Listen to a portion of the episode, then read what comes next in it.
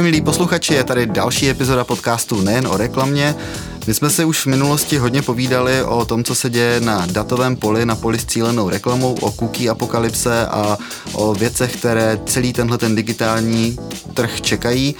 Bylo o tom řečeno hodně a každá akce vyvolá zákonitě svoji reakci. A s jednou pravděpodobnou nebo možnou reakcí přichází dnešní host, dokonce dva hosté. Jedním z nich je Pavel Bulovský, je to CMO a spoluzakladatel společnosti Mairo Customer Data Platform a je to člověk na slovo vzatý, co se týče datových analýz a sestavování dat a mimo jiné stojí také za iniciativou She Data. Vítám vás tady, Pavle. Děkuji za pozvání, dobrý den. Vedle něho sedí můj kolega ze seznamu Kuba Novotný, pracující na pozici programatik managera. Prošel si Adformem a je odborník na slovo vzatý, specialista na datová řešení. A aktuálně se věnuje zejména RTV a PPC řešením. Je to člověk, který je v seznamu de facto zodpovědný za veškerý datový biznis. Ahoj Kubo. Ahoj Martine. My si dneska spolu budeme povídat o datech a nejenom o datech, ale hlavně o řešení toho, co jsem nastínil, tedy cookie les budoucnosti a cookie apokalypsy. Ještě než se k tomu dostaneme, tak poprosím o váš soukromý názor, jednoduché zhrnutí aktuální situace na datovém poli. Kde teďka stojíme? Kdybychom to měli dát do časové přímky od doby, kdy to Google vyhlásil, kde právě teďka se nacházíme? No, za mě eh, v Česku stojíme v místě v čase, kde eh, se o tom hodně mluví a vlastně se s tím nic moc nedělá. Všichni jsme si oddechli, že to Google odsunul až na další dva roky. A myslím si, že to teď trochu zakrývá to téma toho nového uh, zákona o elektronických komunikacích a celá ta consent šarada, která aktuálně probíhá na webech. A myslím si, že to trošku zastínuje to téma, ale uh, vnímám Česko jako trh a mám to srovnání, protože naše firma působí mezi od Austrálie celá do Německa, tak uh, mám to srovnání, jak se k tomu staví brandy firmy v, napříč, napříč touhletou geografií a já vnímám Česko jako vlastně neúplně silný reklamní trh. Já, když se zeptám našeho zákazníka v Austrálii z podobného oboru, jak vypadá, eh, co jsou pro ně zásadní kanály, tak slyším takový ty um, Google, Facebook, programatik jako první věci a když se zeptám v Česku, tak slyším e-mail. Je to jako hodně jiná skladba a myslím si, že proto to tady vlastně není téma, který rezonuje. Rezonuje možná v těch mikrokomunitách těch specialistů. To je Kuba. No, v já to samozřejmě vidím dost podobně, co se týče uh, toho, že tady nový uh, zákon o elektronické komunikací to trochu jako překryl. Uh, s tím samozřejmě naprosto s Pavlem souhlasím a i s tím, že jsme velice rádi, že se nám to uh, vlastně posunulo o ty dva roky. Samozřejmě v, jako ne, no, snažíme se tady neusnout na Vavřínech a proto jako děláme spousta projektů, který řekněme, té cookie apokalypse, jak stojíš nazval, tak eh, jaký chceme jako předejít a věřím, že máme eh, mnoho eh, zajímavých řešení, o kterých si třeba ještě budeme do budoucna teď povídat, na který jsme už částečně některý představili.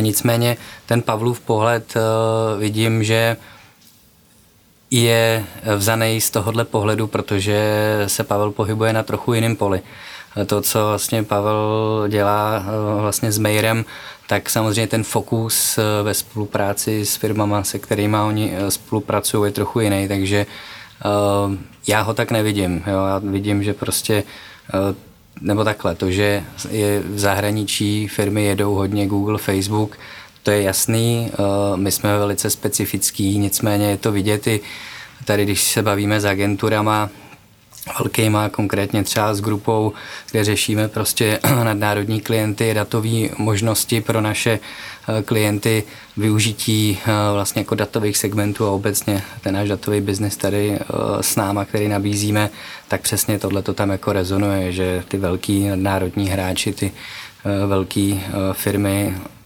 prostě tady to berou jako prim a ty agentury častokrát mají docela problém s tím prosazovat, řekněme, nebo ne prosazovat, ale uh, nějakým způsobem jako je nepřesvědčit, ale jako si, si říct, ale tady je Česká republika, uh, není tady jenom Google a Facebook, ale i tady třeba Seznam, který je dominantní hráč a na tomhletom poli dokáže nabídnout víc než tady ty dva hráči třeba. Z určitého úhlu pohledu samozřejmě. Za mě ještě jako ta srandovní situace, já jsem se posledních 8 let pohybal, pohyboval v Ázii a za mě, eh, co je trochu jako komický vlastně při tom návratu do Česka, eh, pracovním obchodním, eh, je hm, ta velikost toho trhu a ta fragmentace celé té Evropské unie. Vlastně, vlastně Česko je velikostí hm, ze, celé země město průměrně velký v Číně, jehož jméno nikdo nezná. Jo. A to je jako myslím si ten problém jako ve spoustě úrovní, ať se bavíme o tom jako o té fragmentaci toho mediálního toho trhu, že tady máme speciální jako řešení um, úplně jinou situaci, než má kdokoliv jako v Evropě, v západním světě, uh, ve smyslu pozice seznamu na trhu třeba, eh, ať se bavíme o, o jako úspěšnosti jako startupů a jejich jako schopnosti víc z toho Česka dál někam ven, už jenom třeba kvůli nějakým jazykovým jako specifikacím, tak je to, je to hodně, hodně vlastně limitovaný trh. Tady se vždycky říká, že máme strašně šikovní lidi, a teď uhýbám trochu toho tématu, tématu, ale eh, vlastně ta pozice jít z Česka jako někam dál je vlastně hrozně složitá ještě v rámci té uh, fragmentované Evropy jazykově, kulturně. Že? Další, dalších velká spousta větších nebo menších čínských malých měst. Uh, každý ještě mluví jiným jazykem tady. Oba dva jste měli průnik v tom, co jste mi říkali, že Česko je de facto zanedbatelný trh oproti globálu. Nicméně Meiro je nadnárodní firma, funguje to, jak jste zmiňoval, od Austrálie až po Německo. Uh, Řešení, které vaše platforma nabízí, je tedy globální, předpokládám, a tedy aplikovatelné i na ten český trh. Můžete trošičku představit, v čem vlastně je vaše řešení výjimečné? Moc rád. Eh, vlastně my jsme firma založená, taková typická eh, singapurská firma, eh, založená v jeho východní Asii, třemi Čechy, z toho jedním, jedním z Brna.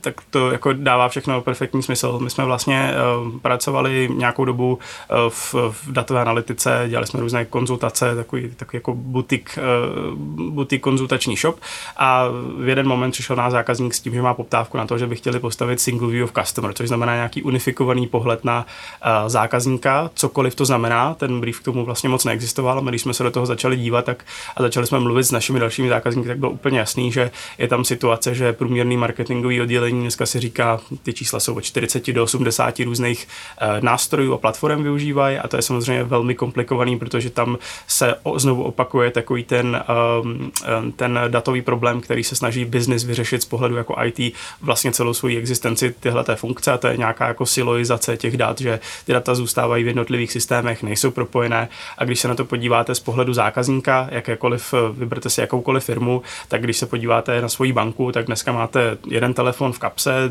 jeden nebo dva počítače někde doma, eh, další různý zařízení, eh, komunikujete s tou bankou přes zákaznickou podporu, přes obchodní, přes pobočku, eh, přes mobilní aplikaci jedna nebo dva, přes mobilní web, přes webovou aplikaci a je tam toho hrozná spousta těch kanálů, kterými můžete jako na brand komunikovat. A co z toho vyplývá, je, že to samozřejmě vzniká obrovská datová komplexita a jedna ta věc, která je tomu společná, co je velmi těžké, je toho zákazníka správně poznat, speciálně v tom prostředí, kde uh, nám ty různé prohlížeče kladou um, překážky typu anonymizace těch uživatelů a, a neschopnosti je poznat. A myslím si, že tohle je taková, takový ten leitmotiv toho, co s Mailem děláme. Když si vezmu situaci na trhu seznamu, tak seznam je publisher, data si sbírá na svých webech a jsou jeho majetkem a potom pracuje zejména se svými daty.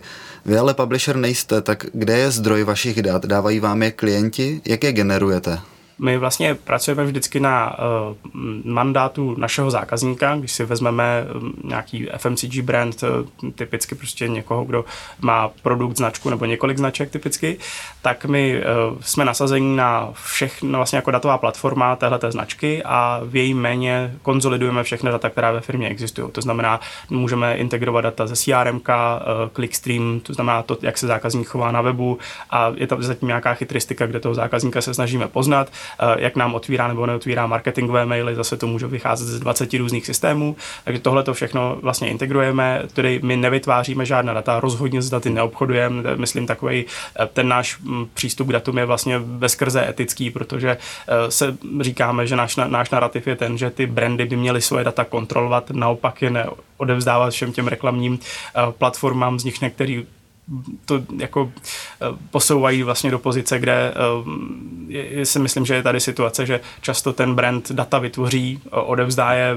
nějakému velkému, velkému, velkému reklamnímu hráči a pak si ještě s radostí od něj jako kupuje zpátky, aby je mohl použít. A to myslím si, že je něco, co my vlastně snažíme se vyřešit tak, aby ten brand měl svoje data pod kontrolou, uměl je použít a uměl, je, uměl ty zákazníky v těch datech dobře popsat a samozřejmě obsloužit. Je to nesmírně důležité, protože když si představím situaci, že vaším klientem bude jeden z největších tuzemských operátorů, nahraje vám databázi svých klientů, vedle toho bude druhý velký operátor a ten udělá to samé, tak vy najednou budete vládnout neuvěřitelnou databází všech klientů. Představa, že si ta data přelíváte a dáváte jim je vzájemně, není úplně moc dobrá, takže tohle to máte pošetřené. Etika dat na prvním místě předpokládám. Je to tak, my vlastně eh, máme trochu flexibilnější ten delivery model, protože uh, myslím, že jsme teď zažili v, eh, speciálně v tom softwarovém světě teď takovou tu éru toho software as a service, kde všechno je centralizované, máme, využíváme cloud a máme nějaké hm, takzvaně multitenantní hostingy pro všechny naše aplikace. Když si koupíte CRM, my interně používáme třeba Pipedrive, tak já prostě jako zákazník té, té, té služby jsem OK nutně s tím, že moje data jsou nahrané na jednom data, data uložišti někde nějakém Estonsku nebo Lotyšsku a společně tam přesně sedí data možná mých konkurentů, který ty firmy používají. Samozřejmě tam nějaká mechanika, aby se nikdy ty data nedotkly, ale už to jako něco, něco znamená. My se vlastně vracíme k tomu úplně původnímu modelu, kde děláme takzvané single tenantní instalace. Znamená, že každý náš zákazník má svůj vlastní set serverů, svoji vlastní aplikaci a v lepším případě uh, my k ní ani nemáme přístup, protože si ji provozuje sám. My to um, samozřejmě cílíme na větší firmy, tohle to není něco, co je možné v SME prostředí, ale, ale tohle to je ten přístup k tomu, tak aby, jak říkám, ty, jestli ten narrativ aby ten brand měl data pod kontrolou, tak nemůžou být na našem serveru, jednoduše. Mm-hmm. Když si vezmu klasické fungování data management platform, která jsou napříč trhem, kde probíhá právě obchod s daty, tak je to ten základní rozdíl oproti DMPčkům? Ten základní rozdíl oproti DMPčkům je v podstatě ten, že uh, Mairo jako CDP nebo CDP jako koncept umí pracovat s uh, těmi PII daty, to znamená ty Personal Identifiable Information, to znamená, když máte v CRM věci typu e-mail, spendy uh, toho zákazníka, transakce, telefonní čísla, jména, podobné věci, tak tohle to jsou typicky věci, které sprint principu, právě proto, že ty DMPčka ty data půlují do jednoho, tak je buď to hodně anonymizují a tím pádem tahle ta informace se ztrácí a v zásadě to CDP naopak prochází tím, že má, má mandát manažovat i tyhle ty senzitivní uh, data a v tom, je ten, v tom je ten rozdíl. Myslím si, že tam ještě vzniká, zase to vidím na těch větších trzích, uh, vzniká tady ještě jedna taková nadstavba nad, uh, nad CDP, to jsou takzvaný, uh, to jsou takzvaný clean rooms, kde vlastně vzniká něco, kde si dva brandy, když si vezmeme tady ten příklad třeba toho Telka, tak se Telko s velkým třeba transportním operátorem České dráhy dokáže domluvit, že my máme set zákazníků, vy máte set zákazníků, my bychom si chtěli vyměnit tyhle ty data, obohatit si ty data, pokud pokud obě firmy to mají legálně ošetřené, takže můžou svá data sdílet se svými partnery, tam vždycky, já to vlastně ani nezmiňuji, ale vždycky tam samozřejmě je ta legalita je na prvním místě. Tohle to neprojde přes compliance, pokud, pokud takováhle věc smluvně není možná. A potom existuje nějaký jako takový nový prostor, já tomu říkám tak jako privátní DMP, eh, nějaký jako, nějaká evoluce toho prostředí, kde si ty firmy dokáží ty data eh, vlastně bezpečně vyměnit, vrátit zpátky a ten moment přestávají existovat. A tohle to je, jako je, je velmi zajímavý ale zase je tam ta limitace toho, že poměrně náročná technikálie, poměrně drahá sranda a může to fungovat opravdu pro ty jako největší z největších firm v tom relativně malém trhu možná. Takže de facto taková filozofie já na bráchu, brácha na mě, domluvím se se dvěma firmami, každý dáme kus svýho, spojíme to do jednoho jediného celku a profitujeme z toho oba, když to máme vzájemně domluvené a smluvně ošetřené. Přesně tak, já myslím, já to v tomhle tom vnímám jako velký network efekt do budoucna různých holdingových firm a skupinových, eh, skupinových hráčů, kde když máte banku, hotel a potraviny, tak dokážete ty data mezi sebou jako dobře vytěžit a dobře, dobře si je eh, dát k dispozici, tak je tam jako velký bohatství, který se dá jako odkrýt, než na úrovni toho jednoho izolovaného brandu v jedné vertikále. Když si vezmu tuhle tu logiku a převedu si ji teďka do spolupráce Mairo Seznam, Kubo, tak uh, co očekáváme od spojení s Mairem? Jaký je vlastně přínos toho, že naše data poskytneme platformě Mairo a co od toho očekáváme? Díky za otázku, Martine. Uh, já bych ji trochu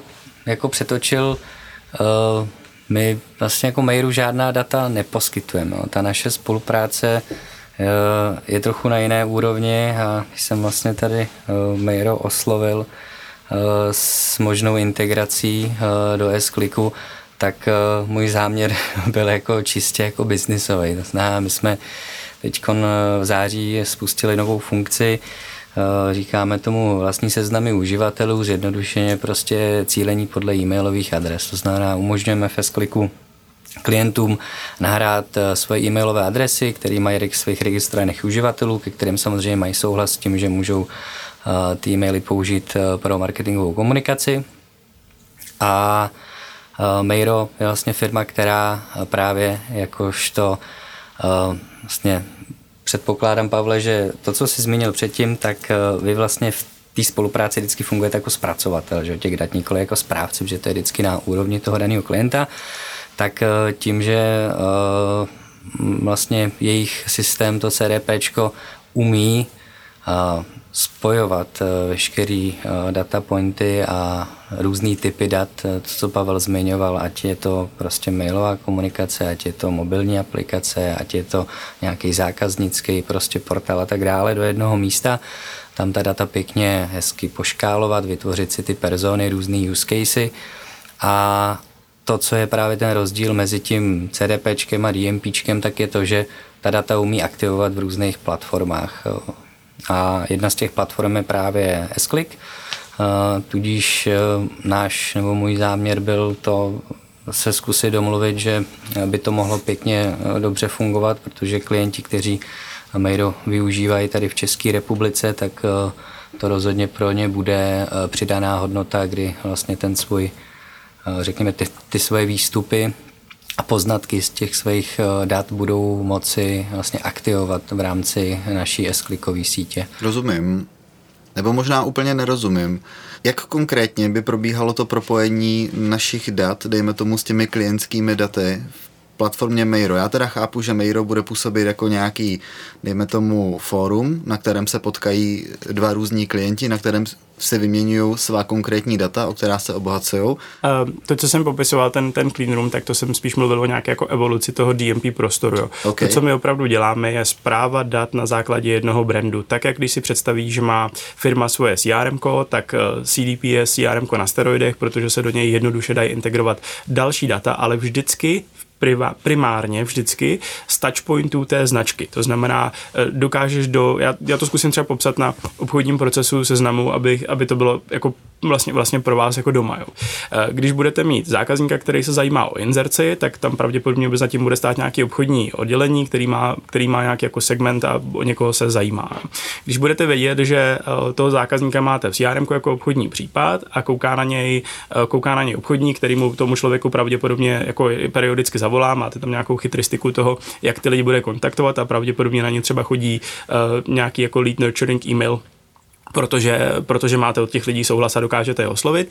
A co my k tomu třeba dokážeme dobře přidat, je trackování toho konkrétního uživatele z toho vašeho CRM eh, na webu, i když se tam nutně nikdy nepřihlásil. A teď myslím si třeba web, kde bude, bude to dokumentace s nebo, nebo nějaká jako obchodní výhody toho, proč mám používat jako s A když eh, a tyhle ty signály my všechny dokážeme jako zpracovat a na tom jednotném profilu toho zákazníka je udržet.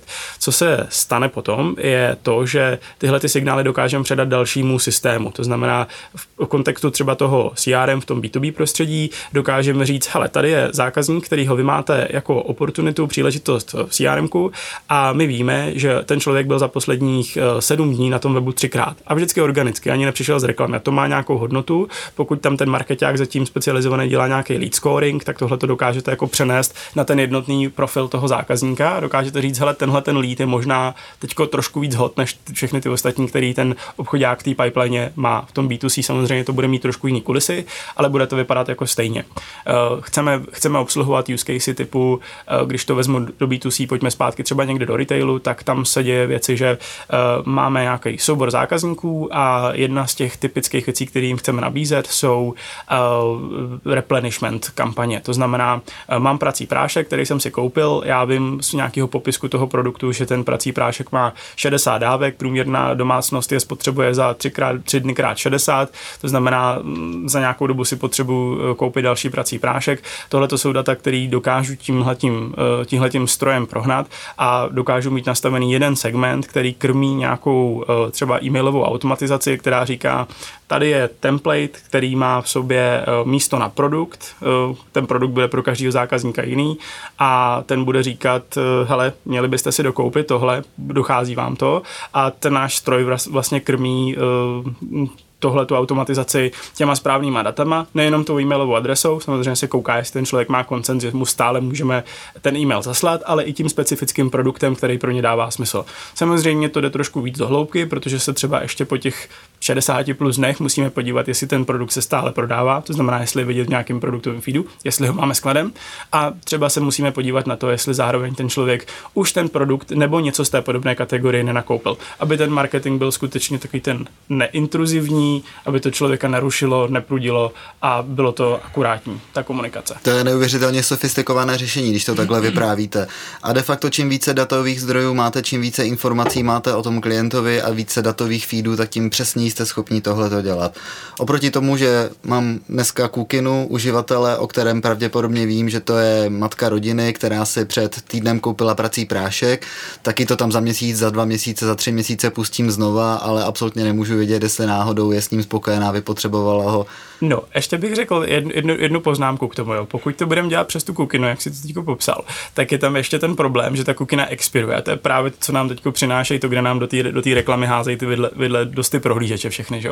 A když bychom tohle chtěli dělat na úrovni uživatelů Safari a Firefoxu, tak good luck, to šlo v roce 2019, teď už to opravdu nejde s těma všema sou, nastaveníma soukromí, které tyhle ty prohlížeče poskytují. A to je to, co v nám odřízne, eh, odřízne eh, vlastně i Google v, nějaký, jako v nějakém době, když to teď jako posunuli trochu dopředu. Co tam se ještě jako děje, myslím, že ještě je potřeba trochu rozlišovat, uh, rozlišovat ty cookies. Uh, my se, pokud se bavíme o DMPčkách a vlastně to, čemu se, nebo to, čemu se Google pod rouškou nějaký ochrany spotřebitelů a Apple vlastně dělá to stejný, eh, snaží zamezit tyto obchodování a ty, takový ty pofiderní business modely DMPček, kde se ty data různě přelejvají, přeprodávají a vlastně nikdo moc neví, odkud jako vznikly, rozhodně jsou bez koncentu toho uživatele, eh, takového toho explicitního k tomu, jako já neříkám jako uživatel, běžte, prodejte moje data. A tak tohle to se, tohle to se eh, jako evidentně děje a tam je ještě pohled z toho, že my vlastně třeba, když se díváme na trackování toho webu, tak to děláme právě z té pozice té první strany. To znamená, my jsme takzvané first party cookie, máme nejdelší možné životnosti, kde to, kde, kde to lze a vlastně jsme na maximu toho technického nastavení, tak jak to jde udělat jako správně, což znamená, že uh, my třeba dokážeme v některých případech, uh, kde pracujeme s některými DSPčky, uh, navázat tu advertisingovou cookie na naše vlastní ID, které je v tom našem systému persistentní, to znamená, můj, když budu mít Kubu jako zákazníka v našem, v našem někde prostředí, tak Kuba bude mít Mairo ID, který bude dva roky, ale jakákoliv advertising advertisingová cookie s tím bude třeba žít jenom týden. Ale pointa je ta, že on když znovu přijde na ten web, dostane tuhle tu cookie novou a zase si ji uložíme tu novou. To znamená, my máme jedno persistentní ID a spoustu advertisingových ID, které mají krátkou expiraci. To, co si popsal vlastně ten příklad s tím, s tím cílením skrz DMP, vlastně nefunguje už jenom proto, že to ID vyexpiruje velmi rychle a ty už vlastně toho člověka nikdy nedoženeš. Proto za mě DMP jsou vlastně jako vyprázdněný ve smyslu uh, obsahu, protože prostě nemají tu retenci dat dlouhou. A to je myslím si, to, co potom hází vidle do jakékoliv aktivace, reaktivace. Teď jste zmínil hodně věcí, zejména uh, Mairo ID, first party cookie, koncenty, to je takový docela veliký guláš, tak si to pojďme postupně rozebrat. Pracujete výhradně s Mairo ID, které je postavené na first party cookie? Z pohledu trackování eh, každého našeho jednoho zákazníka ano, Plus k tomu dokážeme přidat jakékoliv, eh, jakékoliv eh, sebratelné ID, které ten zákazník má na svém webu a je použitelné. Typicky třeba Google Analytics ID nebo Google Client ID. Důsledkem toho v dnešní době je to, že kdekoliv přijdu na nějaký web, tak na mě vyskočí právě CMP a každý provozovatel webu po mně chce souhlas k tomu, jste zmínil, že explicitně nedávám někomu souhlas tomu, aby přeprodával moje data, že to není úplně takhle přesně dané. Nicméně to je tedy důsledek toho, proč to všichni tedy dělají, proč všude se objevuje udělte mi svůj souhlas. To je, myslím, už legální stránka, eh, kde vlastně tohle to upravuje ten, ten, ta, ta změna zákona, vlastně, kde se dostáváme na ten v úzovkách evropský standard a rušíme ten český paskvil, který jsme tady dlouho měli, a, což byla taková jako velmi šedivá, velmi šedivá zóna, která se blbě kontrolovala. A vlastně docházíme k tomu, že ten zákazník nebo ten uživatel návštěvník potřebuje, potřebuje udělovat explicitní souhlas Co do toho potom jako vstupuje ještě jako další technikálie, je ta, ten druh té cookie. Nutno podat, podotknout, že to, co my děláme, je, se klasifikuje jako marketingová cookie, nejde to obejít, neexistuje proto žádný loophole, prostě jsme marketingová cookie, nejsme technická, trackujeme, profilujeme uživatele a to je jako samozřejmě, samozřejmě odvislé od toho, od toho koncentu. To znamená, abych to nechtěl podat tak, že vidíme všude všechno, v rozhodně ne, pracujeme pod tím consent, consent modem a vidíme pouze to, co nám ten uživatel dovolí, dovolí vidět.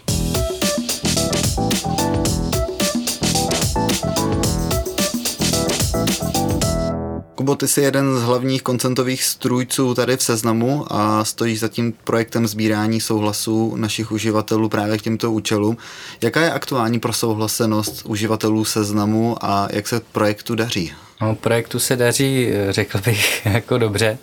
Eh, ta prosouhlasenost eh, je řekl bych jako vyšší, než jsme úplně jako očekávali třeba v roce 2018, když jsme to začali celý jako řešit, tak eh, to aktuální procento uživatelů, kteří souhlasí nebo mají vlastně ten plný souhlas pro cílení doporučování obsahu, cílení reklamy a tak, tak je nějakých 93% si myslím zhruba. A z těch samozřejmě, co se vyjádří, jsou i někteří lidi, kteří vlastně souhlas neudělají, nebo respektive máme i uživatele, kteří souhlas neudělají, nebo respektive se tomu nějakým způsobem vyhýbají, třeba zavírají ty prohlížeče a tak. A nicméně to je, to je malý procento uživatelů. Já možná bych se ještě jenom vrátil malou technickou, jak Pavel zmiňoval ten příběh vlastně tady jako toho CRM, znovu oslovení těch uživatelů, tak eh, my když někomu voláme, tak eh, jelikož je to náš zákazník, tak my k tomu máme oprávněný zájem, když promujeme naše služby, takže k tomu nepotřebujeme souhlas, to vlastně kdokoliv je zákazník, tak vlastně můžete eh, nějakým způsobem ho kontaktovat na základě oprávněného zájmu, protože promujete nebo říkáte nějaké informace o tom, že máte třeba novinku ve vaší službě, kterou on používá, takže vlastně jakýkoliv aktivní zákazníci třeba s můžou na základě tohohle dostávat od nás vlastně obchodní newslettery nebo prostě právě naši obchodníci můžou zavolat a říct jim, ale tady prostě máme nějakou novinku, kterou bys mohl používat, protože se to právě hodí do tvýho komunikačního portfolia. Jak se vám daří na českém trhu, Mejro? Eh, předpokládám, že to, co si tady teďka povídáme, mm, je poměrně úzkoprofilové, že ne každý na trhu úplně rozumí celé té problematice, jak to funguje. Musíte to vysvětlit, musíte to umět prodat a musíte klientovi vysvětlit, že chce spolupracovat a svá data svěřit právě vašemu řešení. Jak to jde? Je to boj? Uh, je to boj z mnoha důvodů. Já myslím, že mm, ta CDP jako kategorie naše celá je mm, trochu inovativní, tak je to takový ten, jsme lehce před tím trhem, protože kdybychom byli pozdě, tak už to tady všichni mají, už to mají všichni vyřešený. A my jenom děláme nějaký jako replacement, možná druhou generací toho řešení. Myslím si, že eh, ten samozřejmě mm, celá jako ten pandemický rok nebo už vlastně dva eh, tuhle tu transformaci speciálně třeba v retailu trochu akcelerovali a je tady jako evidentně push do e-commerce a myslím, že v, vlastně ve vašich podcastech už to jako zaznělo, zaznělo eh, hodněkrát, že ta akcelerace toho, te, te, te, toho digitálu jako je, je, jasná, že jsme tady o pár let jako přeskočili. Vy to určitě vidíte sami na, na svých vlastních jako číslech seznamů v používání věcí. A um, my jsme, tam je jako samozřejmě složitost toho, že my jsme na pomezí datové analytiky a máme nějakého marketingového použití. A to je jako už eh, principiálně složitá věc, protože potřebujeme vždycky víc lidí u stolu. Eh, my někdy prodáváme CIO, někdy prodáváme CMO a je to velmi jako různá konverzace, pokud ji, pokud ji vedem první, první tak nebo tak. Jo. To, je, to je jedna věc, která je složitá. Na druhou stranu tam jsou potom use casey, které jsou jako velmi, eh, velmi zjevný a jednoduchý na vysvětlení. Typická věc pro český trh je posíláte, posíláte e-maily na opuštěný košík. Máte zákazníka na webu, on si tam něco nakliká, je to proto, že to chce koupit, odejde, má nějakou jinou distrakci, prokrastinuje, jde někam, jde do Facebooku a už se k tomu nikdy nevrátí, zavře tu session. A pokud ho znáte, dokážete mu poslat e-mail. Tak to je jako takový ten, takový ten market, marketingový remarketing 101, jo? základní úplně škola marketingová dneska. Do, do, do, vlastně tohle to doručuje jakákoliv, jakýkoliv e-mailový nástroj. Co vidíte, pokud tohle to děláte nějakou dobu, je, že vám tyhle ty čísla klesají. Klesají vám z pohledu toho, že to trackování na těch webech je složitý, že různý adblockery nám, eh, nám přesně jako kilujou všechny ty cookies z třetích stran, kterýma se tohle to orientuje a je, a je to samozřejmě složitější. A já mám jako vlastně v kapse spoustu příběhů tom, když, kde, když u zákazníka jenom tu naší věc jako vlastně zapnem, vlastně neděláme žádnou velkou magii, jenom celý zapnem a tuhle tu rutinu toho opuštěného košíku vedem přes nás, tak, těch, tak ty košíky vrátíme zpátky na tu předkrizovou v úzovkách uh, úroveň a v některých případech je o 200-300% jako zvýšíme běžně, protože prostě nemáme tu limitaci toho trackování a poznáme toho zákazníka, i když není přihlášený do svého vlastního účtu, protože známe jeho identitu třeba z druhého zařízení a máme je dobře propojený. Jo. Takže tam zase do toho vstupuje ta identita.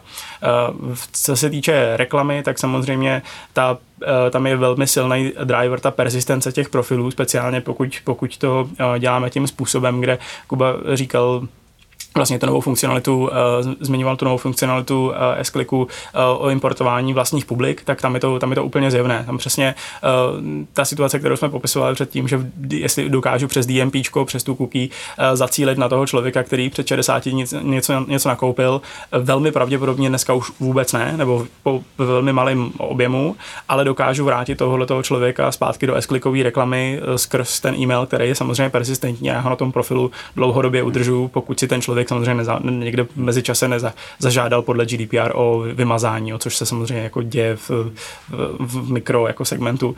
A tohle to je přesně ten, to jsou přesně ty use case, kterými dokážeme jako doručit a samozřejmě je zatím velká technikálie, je to složitý, je to relativně velký systém, takže je to něco, co my prodáváme vlastně tomu jako top tier enterprise což je relativně jako úzký segment v kontextu Česka, ale i tak si to svoje zákazníky nachází a ty, ty jako přidané hodnoty jsou velmi, velmi zjevný finančně.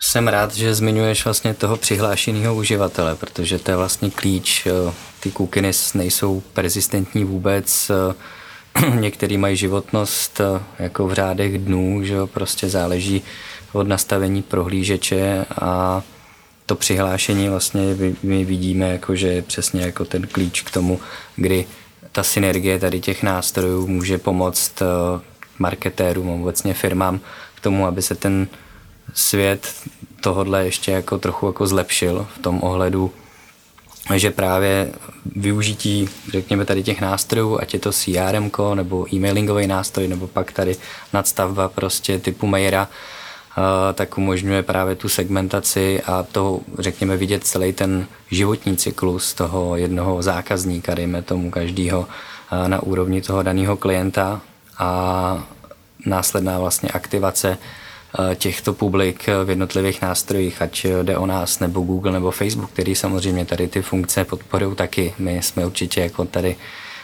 nevymysleli kolo, takže eh, spíš jsme jenom eh, udělali to, co jsme chtěli už dávno a eh, akorát nám to trvalo trochu díl. a než těm, než těm velkým dvou bratrům. Nicméně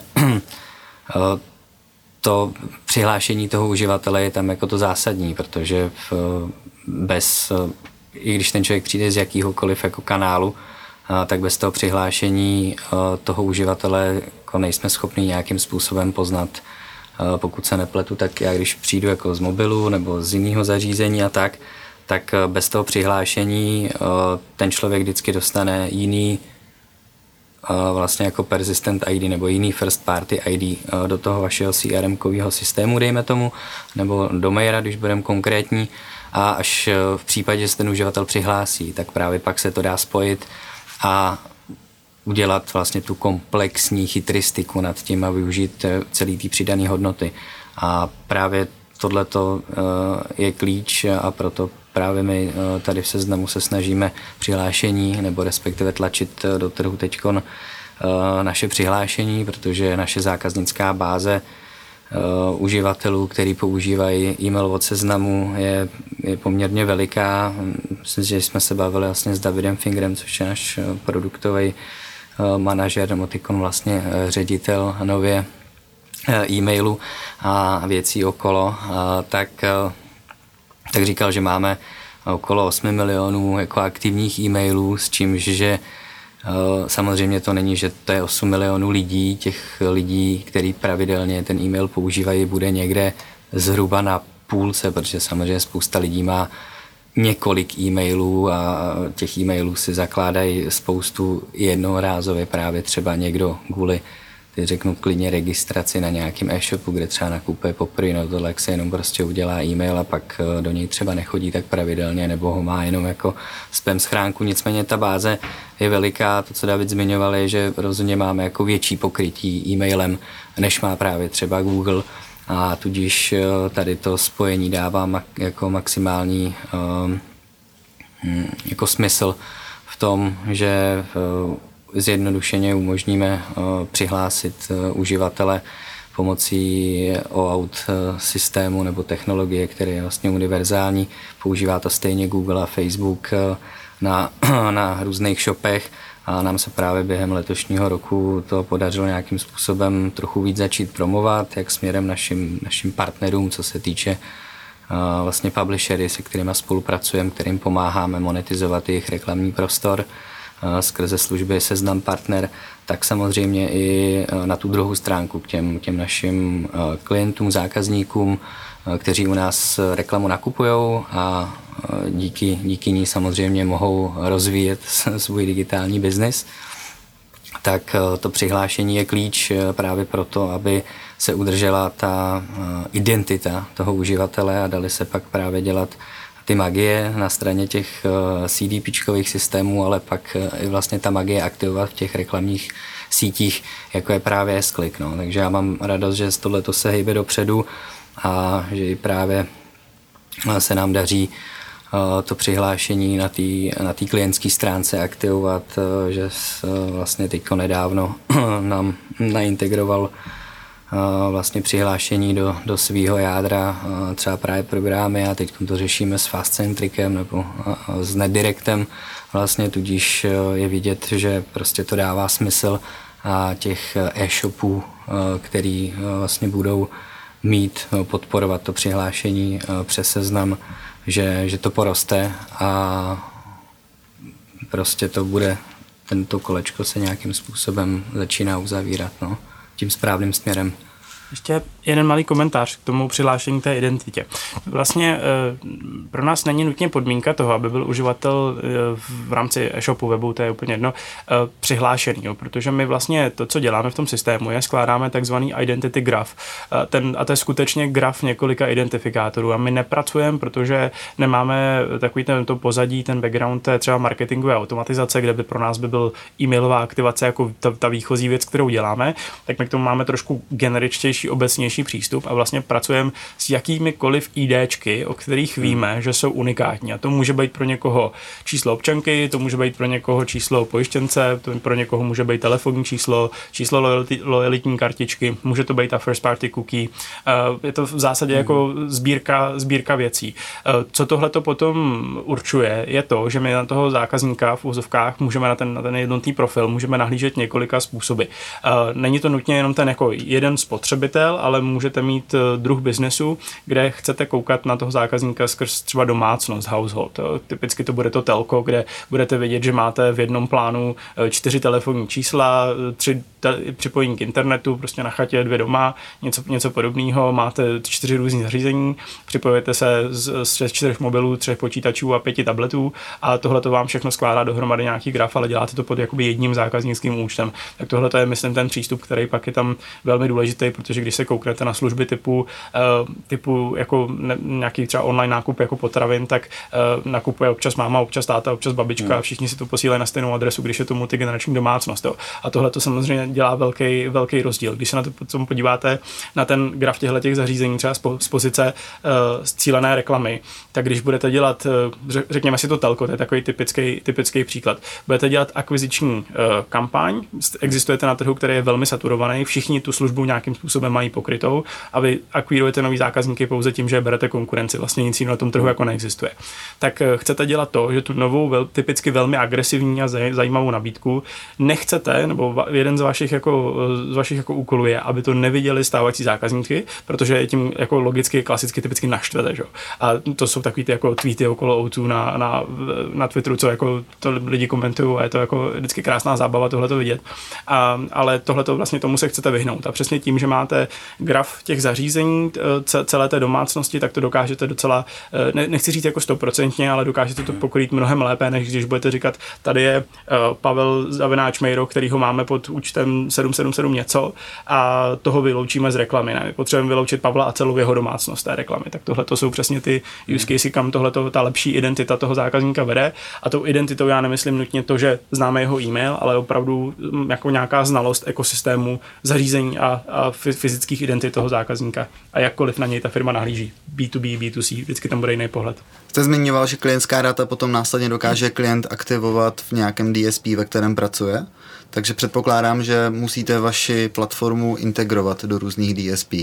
To je problém, který řešíte oba dva dlouhodobě. Chtěl bych se zeptat, jak majitele DSPček jsou ochotní k tomu nechat vaše technologická řešení integrovat do svých platform? Jak se s nima komunikuje, jak jsou střícní a jak tohle to vlastně celé funguje?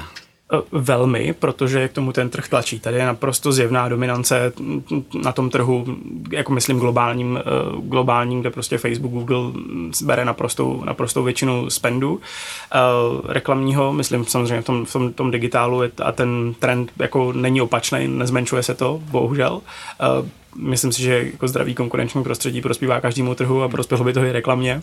A, a v zásadě eh, my jsme vnímáni jako enabler uh, toho zákazníka, protože my vám vlastně dokážeme jako DSP, z pozice toho DSP vám dokážeme uh, zaručit to, že vaši zákazníci inzerenti mají, zadavatelé mají lepší cílení to vede k lepším výkonům a ergo to vede k větším spendům ve vašem ekosystému, takže my jsme jako best friends. Určitě já bych to jenom možná doplnil, že eh, z pohledu eh, té technologie toho DSPčka eh, je to vlastně jako, jako standard, prostě vystaví se nějaká API dokumentace a ať se připojí vlastně kdo, kdo chce. Když Google jako právě provider DSP který je globálním lídrem v reklamě, proč by měli chtít integrovat právě Mairo a různá další řešení, když vlastně mají veškerá světová data. Proč by si měli do toho svého rybníčku pouštět jako někoho dalšího? My vlastně vytěžujeme data zákazníků toho brandu. Pojďme si vzít jako hmm. jeden příklad, tady, protože tady je ta, ta abstraktní manipulace DSP, SSP, brand, uživatel, zákazník, tak je, je trochu složitější. Um, tak eh, když si vezmeme, když si vezmeme uh, tu eh, banku, tak ta banka, tam je vlastně rozdíl, to, co jste řekl, že, ta, že Google má všechny data světa. To sice má, kromě těch interních toho brandu, a to jsou typicky taková ta alá CRM data, jo? kdo je můj zákazník, kdo je můj zákazník, o kterého se bojím, kdo je můj zákazník, který teď a půl roku zpátky skončil, eh, kde je můj zákazník, který chodí zpátky, ale už to jako nekupuje. A tohle to ten, ten Google ani Facebook neví. A vlastně dává to tomu brandu um, lepší kontrolu nad tím, um, můžete přijít do Facebooku a říct, já chci ženy 25 až 30 Praha Praha 2 a rádius dvou, dvou mil. Ono to bude nějak přesný, bude to nějak fungovat a teď ta celá ta alchymie toho Facebooku to dokáže někde jako zpřesnit a najít nějaký konverzní publikum pravděpodobně. Ale už nemůžete přijít a nemůžete říct uh, Facebooku, uh, já chci můj segment zákazníků z mého vlastního CRM číslo jedna. A to jde, protože dokážete to custom audience, to publikum do Facebooku poslat uh, skrz nástroj direktní, můžete tam nahrát CSV, nebo to můžete dělat hmm. formou jako zprávy toho audience přes eh, CDP a posílat ho přímo do, té, do, té, do toho DSPčka to samozřejmě uh, jde, ale moje pointa té kontroly těch dat je ta, že vy to nechcete Facebooku říkat. Vy nechcete říkat, tohle to jsou mý hodnotní zákazníci, uh, protože on už si ten Facebook toho dost přečte tím pixelem z toho vašeho vlastního webu. A to jsou data, které dál využívá ve svém ekosystému. Já mám proto jeden jako dobrý, dobrý příklad. Já jsem kdysi před časem jsem nakupoval nějakou jako hodně specializovaný díl na motorku někde. Nějaký jako držák, o kterým vím, je tam jeden brand, který tenhle ten trh udělal za mě na světě. Já ho znám, protože už jsem tisíckrát viděl jejich reklamu v minulosti, tak jsem pro, po dvou letech jsem přišel na jejich vlastní web přes organické vyhledávání v Google, otevřel jsem si ten web, prohlídnul jsem si to, zjistil jsem, co to stojí, já jsem to z mobilu, protože nenakupuju z mobilu, protože jsem prostě trochu, trochu jako starší ročník výroby, tak jsem to zavřel a šel jsem ho tam teď pryč. Otevřel si Instagram, co je, myslíte, to první, co vidím? Remarketing, samozřejmě nativní toho brandu potuď správně, potuď dobrý. Ale co se stane dál? Já scrolluju dál a vidím během pěti dalších minut minimálně 10 copycat brandů, které jsou kopie tohohle toho, jenom levnější, který inzerujeme a Facebook jim prodává to stejný konverzní publikum. A tohle to je za mě jako hodně, hodně špatně. To znamená, když ten brand dokáže ty zákazníky cílit v tom Facebooku nebo to je jedno v jiném DSPčku, bez toho, aby tomu DSPčku předával ten kontext těch prvních dat, tak to je to důležitý. A to je vlastně ta role CDP v tomhle ekosystému.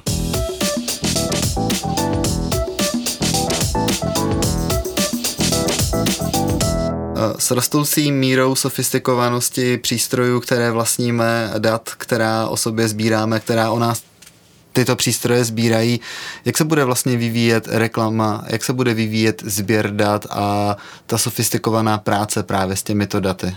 Uh, za mě, pokud teď narážíme na ten, na ten na konkrétně na IoT prostor a nějaká chytrá domácnost, tak tohle to samozřejmě dělá jako, má jenom jeden efekt pro z pohledu těch značek a to je to, že to zase všechno zesložituje, protože najednou tady máme mnohem víc dat, chodí z dalších zdrojů, z dalších zařízení a vlastně uh, ten zákazník jako takový prostě produkuje mnohem, mnohem víc dat a ta data mají jako různorodou strukturu. Takže já tam jako vidím to, že to jako zesložituje tu práci s těmi daty z pohledu toho, že to prostě rozšiřuje ten ekosystém těch touchpointů, které ta značka má. To je jednoduše. E, druhá věc v tom je, že to samozřejmě, ale v tom jsou příležitosti, protože to přesně, e, přesně e, dává k dispozici takové ty jako signály o budoucím chování, dokáže to přesně, doteďka jsme vlastně dokázali analyzovat pouze nákupy, jo? nákupy nebo prohlížení nějakého produktu, teď dokážeme analyzovat přesně spotřebu a to nám samozřejmě dá lepší data podkladová k nějaké jako predikci toho, kdy to ten zákaz zákazník bude, eh, bude potřebovat znova. Ten eh, samozřejmě ten svatý grál, já myslím, že už se to tady třeba pokoušel Amazon nějakou dobu zpátky s různýma eh, přílepnýma zařízeníma, který jsem si nalepil na pračku, jenom jsem stisknul tlačítko a ono mi to prostě jako objednalo, automaticky zopakovalo tu objednávku. Um, tahle ta automatizace, já si nejsem úplně jistý, že k ní jako dojdem, nebo, nebo že bude úplně, úplně jednoduchá, toho, aby se mi jako magicky plnila lednička, to si myslím, že to ve finále i tomu zákazníkovi trochu jako odebírá nějakou jako kreativitu, kterou v tom nákupu jako chcete, protože si prostě občas chcete koupit polotučný mlíko, protože se zrovna cítíte, že máte jako kilo navíc a potřebujete toho trochu schodit, že jo, tak se cítíte líp. A myslím si, že tohle to bude jako eh, složitější na exekuci, ale ze zesložituje to významně tu práci s těmi, s těmi daty jako takovými. A to já tam vlastně, protože to je můj denní jako chleba, tak já tohle to vidím, že je složitější, jak, jakmile se přidá do toho, do celé, do celé té rovnice toho zákaznického chování a té brandové práce s těmi daty nad tím, jakýkoliv jeden další touchpoint, tak se to jako nesmírně komplikuje. A to jenom z té, nejenom z té, z té pozice těch dat jako takových, ale i z pozice té organizace, protože to můžou být data, který zase vlastní někdo jiný, jestli nějaký jako jiný produktový tým. A tohle to je všechno složitý dohromady. Uh, data jsou nové zlato, je to komodita, která je čím dál tím dražší a jako každá komodita se prostě v budoucnosti, v minulosti, jak se kradlo zlato, tak se budou krát i data. Nechce se mi věřit, že by se neděli data líky i navzdory tomu, že je to nějakým způsobem ochráněné právně, že je to ochráněné eticky. Tím vůbec nenarážím na to, že by se měly dít jako líky u vás, ale myslím prostě globálně. Uh, je tohle to možné? Bude se to dít? Bude, protože to mi je v tom samozřejmě jako příležitost, je v tom jako velký takový ten černý biznis, eh, který, který tam zatím jako existuje a to jsou, to jsou pochopitelně, já se nechci tady pouštět do nějaké jako, uh, spekulace nad hackingem, ale ty datalíky existují. Já myslím, že uh, co je, já se jako pře, vlastně překvapuju, že tohle to říkám sám nahlas, jo, ale za mě tam je jako nutná silná regulace. Já zase mám tu zkušenost s, s několika jako trhy napříč Evropou, Ázií a já když jako vidím, že lokální ekvivalent Uberu Singapuru všemocnej, v Ázii dostane pokutu 20 tisíc dolarů za to, že prostě líknul, nebo ne, ne za to, že líknul jako data z databáze, ale že to, za to, že nesprávně používá ty data, regulérně e-mailem jako spamuje stovky tisíc, nízký miliony jako zákazníků, tak se tomu vysměje, protože ta pokuta je pro něj tak marginální, že pochopitelně, uh, pochopitelně to jako um, prostě nemá vůbec jako vliv na jejich jako bottom line biznesovou. Jo. Tam uh, samozřejmě, když budete mluvit s někým jako z banky, tak tam jsou jako jasně daný procesy na to, co se z daty smí a nesmí dát a samozřejmě je to velmi rigidní z pohledu třeba startupového, ale ta regulace dává smysl, protože tam jsou velmi senzitivní data a já vlastně si myslím, že když tady bude dobrá regulace a dobrá nějaká jako persekuce eh, těch, těch chyb, tak to, se ty brandy tomu sami přizpůsobí a budou, budou si tohleto jako lépe hlídat. Takže to rozhodně, eh, rozhodně data jsou komodita data se rozhodně krás budou, protože to prostě v tom jsou nějaké jako zločinné příležitosti a eh, je to jako je to, je to něco, na co se musí, musí ten brand koukat, ale měla by to mít naproti hlavně jako legislativa a nějaký, jako, nějaká regulace. She loves data. Holky nedělají data tak jako kluci?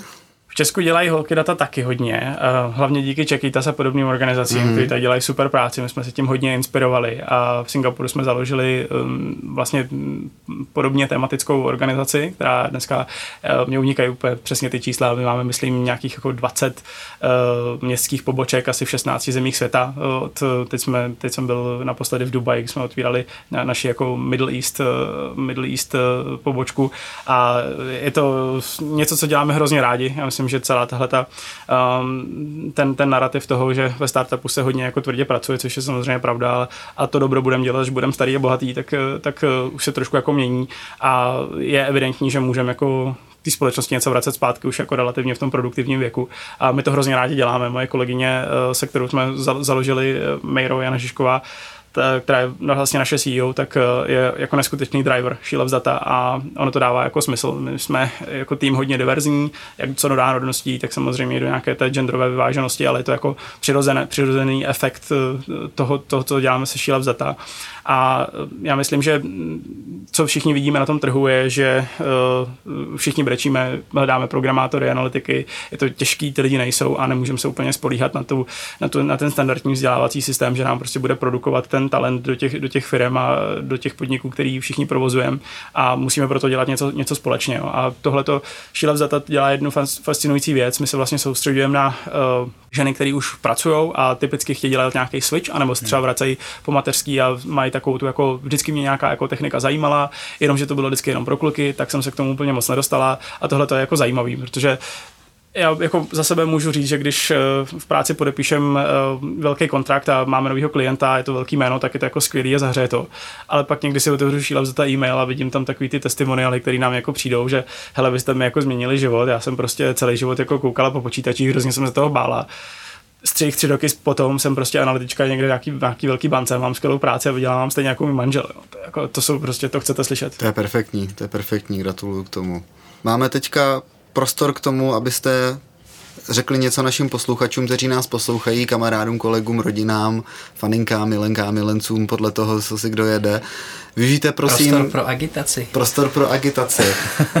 Takže jestli máte něco, co byste rádi sdělili našim posluchačům, potažmo českému, potažmo globálnímu trhu, tak je právě ta příležitost já asi se musím, musím držet toho našeho jako pracovního narrativu. Já, já bych si přál, aby brandy pracovaly lépe se daty svých zákazníků a už jenom z té pozice, že jsem často jako z té pozice zákazníka eh, ta, ta zkušenost je tristní. Prostě já nechci si kupovat produkty a pak 14 dní koukat na jejich reklamu na, na Instagramu a na Facebooku a mm, chtěl bych, aby tahle ta zákaznická zkušenost byla priorita těch brandů a chtěl bych, aby pochopili, že k té zákaznické zkušenosti, která má, je perfektní a ve finále profit profitabilní, vedou dobrá zákaznická data. A to je, myslím, myslím, tohle bych jako chtěl mít jako téma dalších tady roků na tom trhu a tohle je tam moje message. Já bych asi navázal a co se týče hlavně našim jako zákazníkům, inzerentům, samozřejmě bych všem posluchačům popřál pevného zdraví v této nelehké době, a, ale co se týče v našem jako vzkaz, řekněme tady do